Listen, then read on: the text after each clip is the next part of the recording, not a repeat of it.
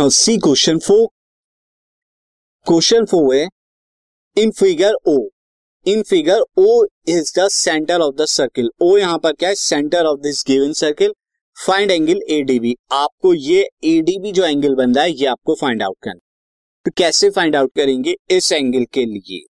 Now first of all यहाँ पर आप एंगल एसीबी को देखिए। एंगल एसीबी एंगल एसीबी जो है, ये कॉर्ड अगर आप देखें ए बी जो कॉर्ड है, ये कॉर्ड सेंटर पर 80 डिग्री का एंगल फॉर्म कर रही है और फिर ये क्या कर रही है? पीछे की तरफ़ यहाँ पर सर्किल पर एंगल ए सी बी को फॉर्म कर रही है। तो मैं यहाँ पर लिख सकता हूँ आंसर के अंदर angle A C B is half of angle A O B क्यों होगा? क्योंकि chord subtend half of angle at centre to the any point any point on circle circle के किसी दूसरे पॉइंट पे बनने वाला जो एंगल होता है, वो सेंटर पे बनने वाले एंगल का हाफ़ होता है।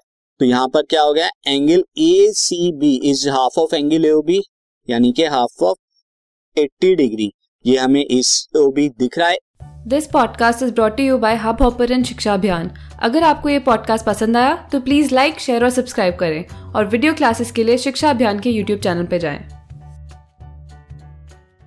80 डिग्री तो ये क्या हो गया? 40 degree angle A C B क्या है?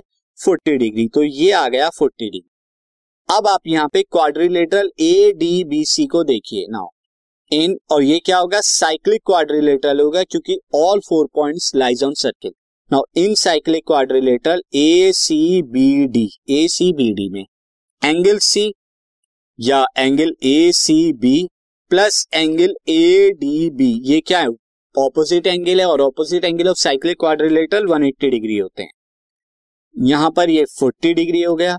तो एंगल ए डी बी जो आपको बताना था, ये कितना आ गया? Angle A D B is equal to 180 minus forty ये 140 डिग्री आ गया।